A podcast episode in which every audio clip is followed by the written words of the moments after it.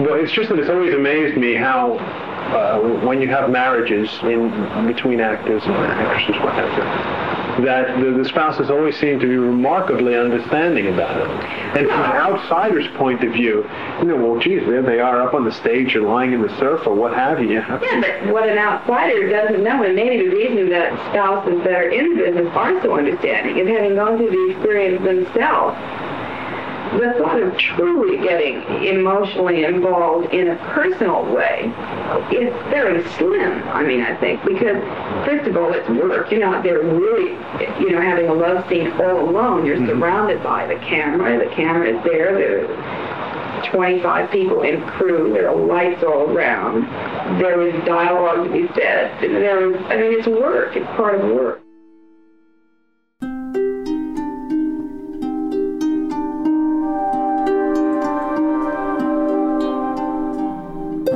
And welcome to Chapter 6 of Fatal Voyage The Mysterious Death of Natalie Wood. I'm your host, Dylan Howard.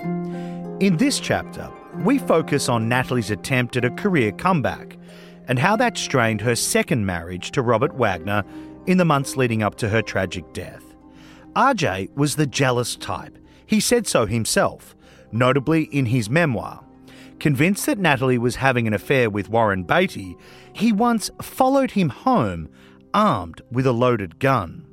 We'll also hear from yacht captain Dennis Davern, who reveals chilling new details about Natalie's final hours and provides startling new information that contradicts the official version of events from 1981.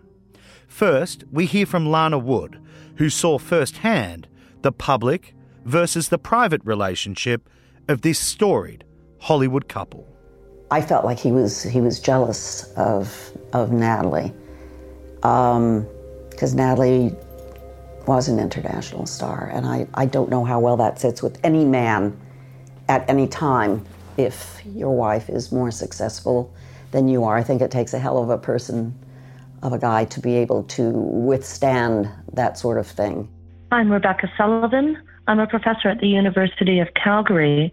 When Natalie Wood decided to push herself back into the public sphere, granting a number of interviews, looking for more movie roles in the magazine articles, and it's um, it's always a very positive message that they are a tight family unit and they'll figure out how to make this work. To be honest, at least within the magazines, it was always very positively framed. After starring in a few less than notable movies, Natalie needed something big to cement her comeback. She saw that potential in a new movie called Brainstorm, and it had Hollywood's hottest young actor attached to it, someone who had just won an Oscar himself for a role in The Deer Hunter, a man by the name of Christopher Walken.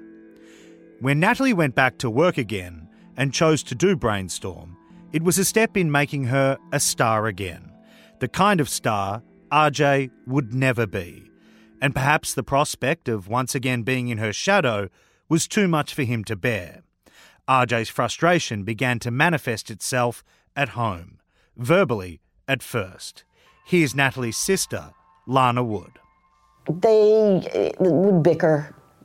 Um, he would say something to her that was upsetting, and it was little things. When sound put the mic on you, did he look up your skirt? Did he? I mean, it was bizarre things like that where I'd go, hey, hey, hello, I'm in the room.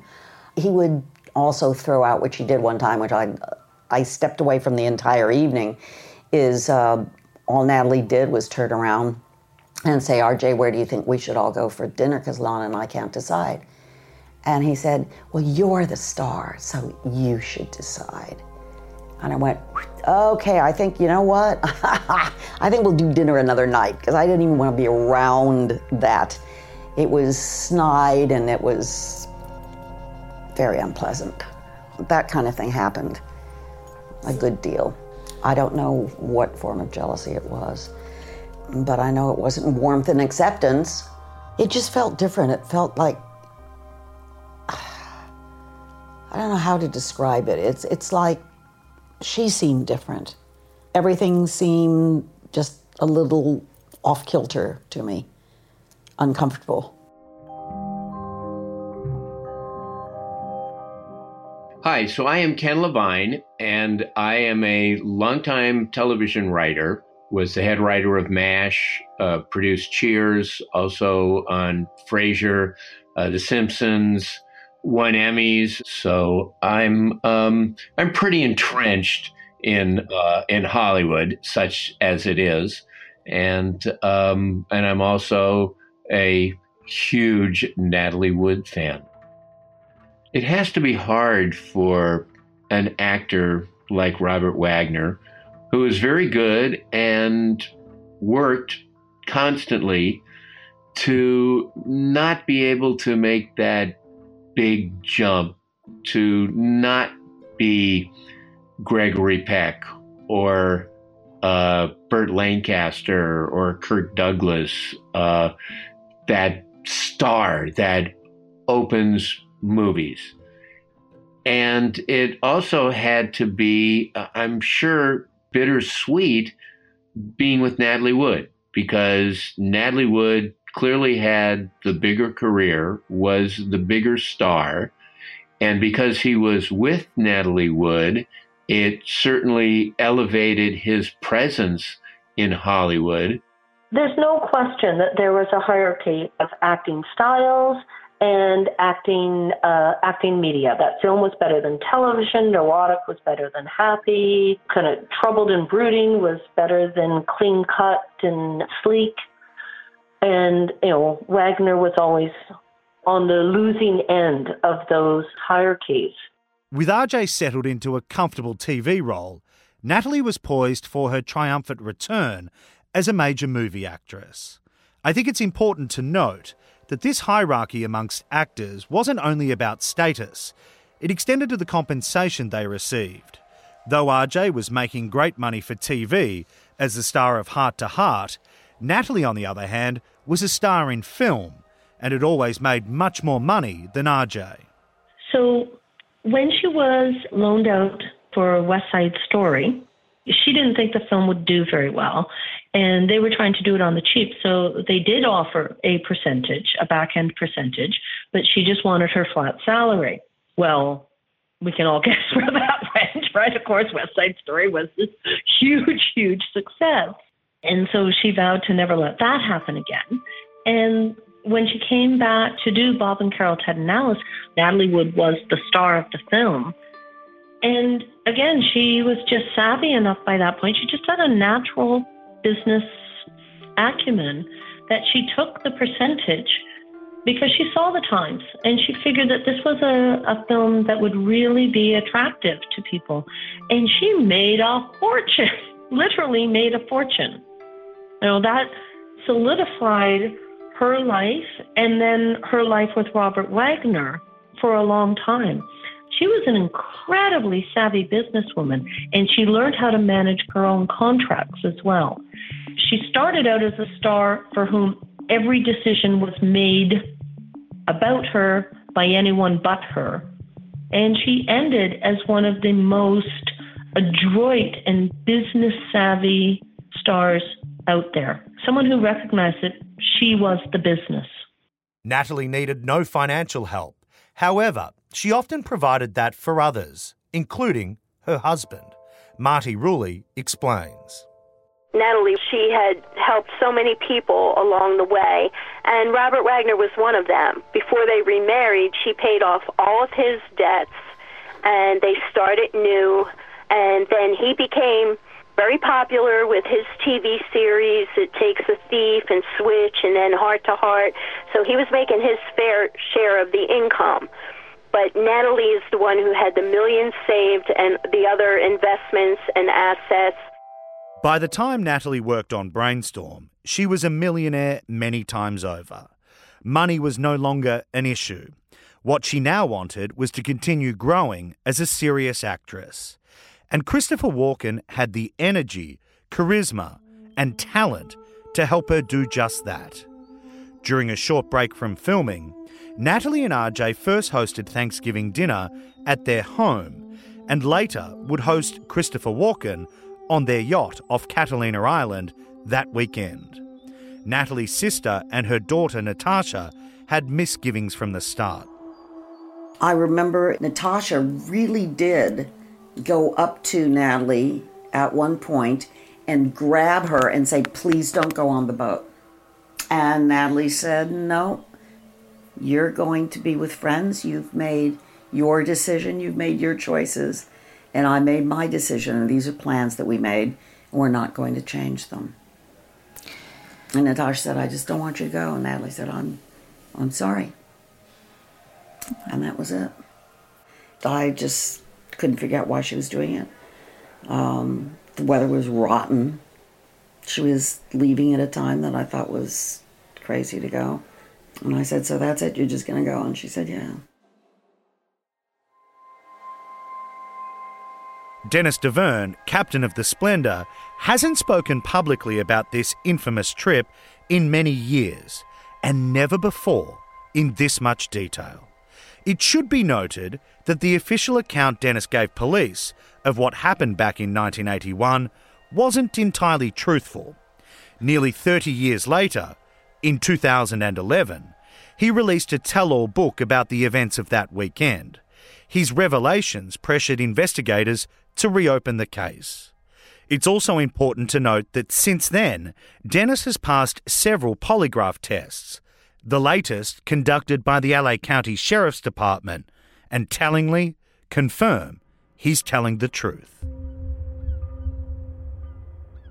My name is Dennis Davern, and Robert Wagner and Natalie Wood had bought the boat, and they asked me if I would like to be their captain.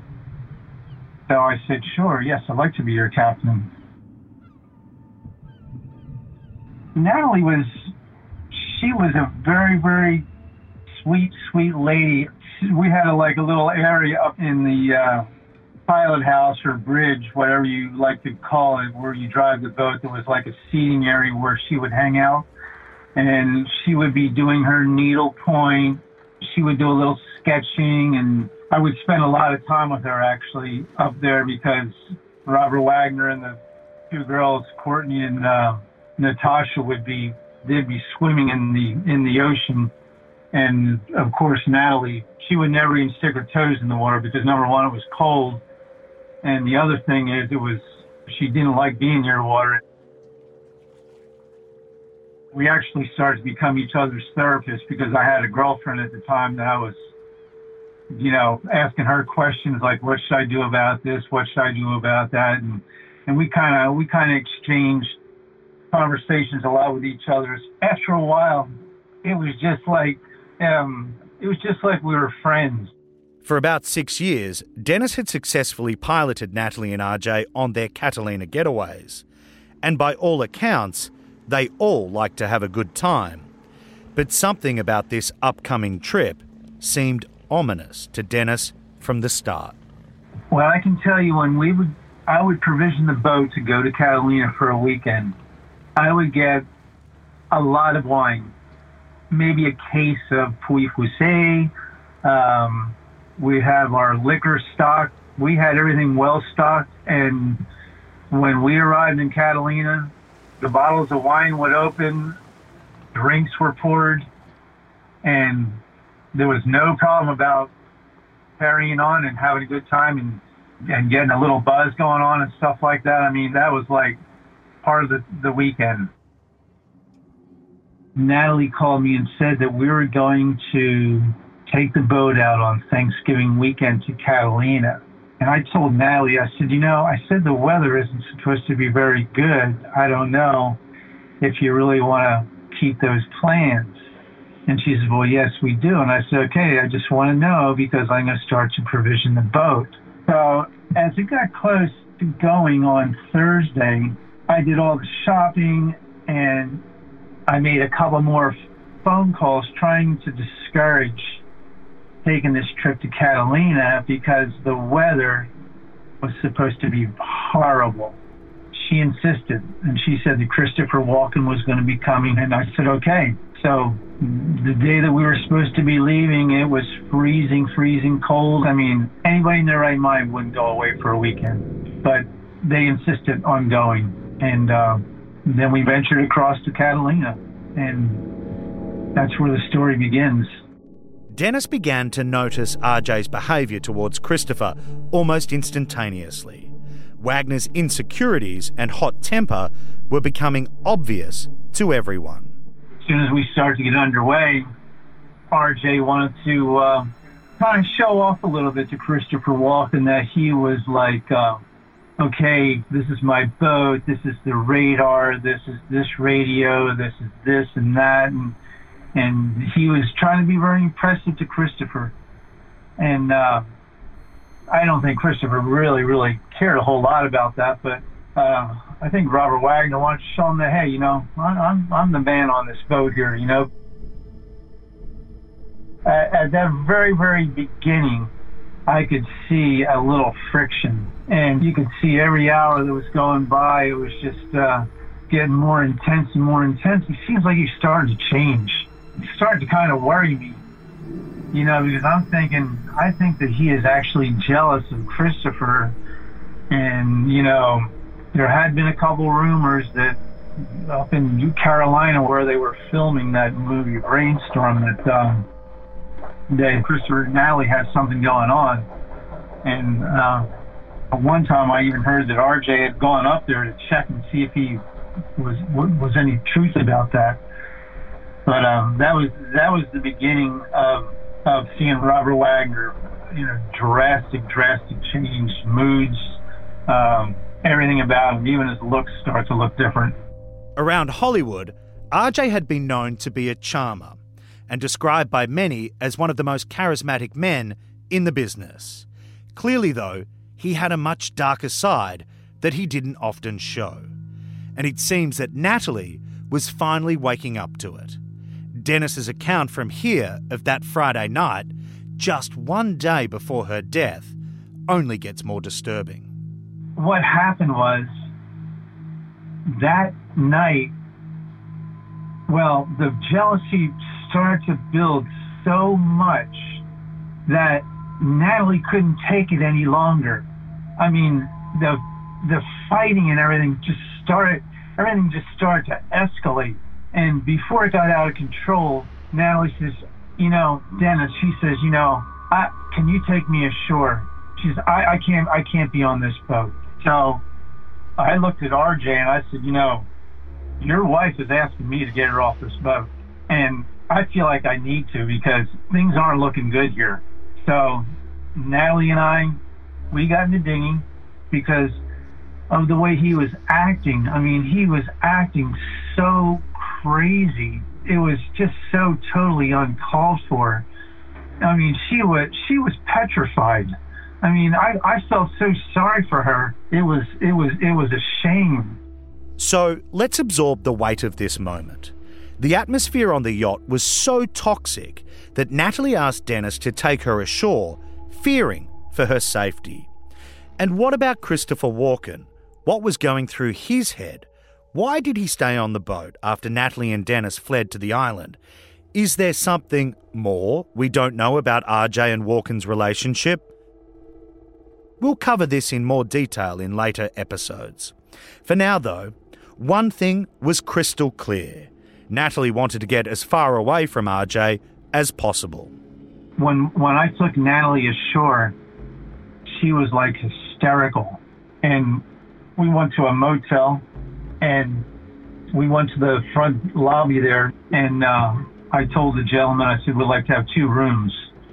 So we got two rooms next to each other, and um, of course I went to Natalie's room with her, I never even went to my room because now I'm in the position where I'm Natalie's bodyguard. Um, of course, nothing went on, which people have asked me, but I, like I said, I was her friend, and it was like, you know, I have total respect. And Natalie and I, we we sat there and we talked and talked and talked, and she, we talked about so many things. I mean, she wanted to get off the island. She wanted to call her sister and uh, talked about leaving Robert Wagner. Well, I was like, oh my God, I can't believe all this is happening. So the next morning, uh, Natalie, she, she wanted to call call and see about getting a seaplane. Well, she couldn't get a seaplane for some reason. And uh, I said, you know, maybe if we go back to the boat, maybe, you know, I'm, I'm trying to I'm trying to say, hey, let, us try and make this thing work, you know. And I said, maybe if we go back to the boat, and she liked to make this uh, like a Mexican breakfast, like a Spanish breakfast, you know, with huevos ranchero and and all this stuff. I said, maybe if we go back and and I'll help you with the breakfast, and maybe we can all like continue and maybe say, hey, you know what, last night was kind of like kind of scary, or you know, you know, maybe we all drank too much or something like that. Maybe we, we can start fresh. So she said, okay, maybe we should try it. So we went back to the boat. We, we did the breakfast and and it was kind of like nothing happened, you know, and it was kind of like we all knew something happened, but I think we all kind of wanted to start thinking, hey, let's let's try and make this work. On the next fatal voyage. I answered the phone. It was Coast Guard Rescue Long Beach, and they said we have Natalie Wagner missing for several hours, and the, the Harbor Patrol has been looking for her. And w- would you go out and help them? And so when I got down to the boat, I did a water search underneath the Splendour, thinking that maybe she fell off the boat and drowned.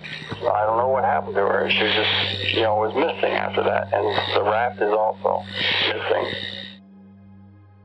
Thank you to all our dedicated listeners for your support and for spreading the word about this case. We are grateful for all your comments and feedback that you're leaving on Apple Podcasts. If you haven't yet left a comment, we'd love to hear from you. What do you really think happened that fateful night? And just a reminder make sure to subscribe so you don't miss anything. New episodes of Fatal Voyage drop every Friday. Fatal Voyage is executive produced and hosted by me, Dylan Howard, and American Media Incorporated. Executive producers also include Kelly Garner and Carolina Saavedra from Treefort. Editing, scoring, and original music by Tom Monahan. Additional editing by Eva Reistad. The series is mixed and engineered by Stephen Cologne. Make sure to subscribe to Fatal Voyage on Apple Podcasts or wherever you get your podcasts.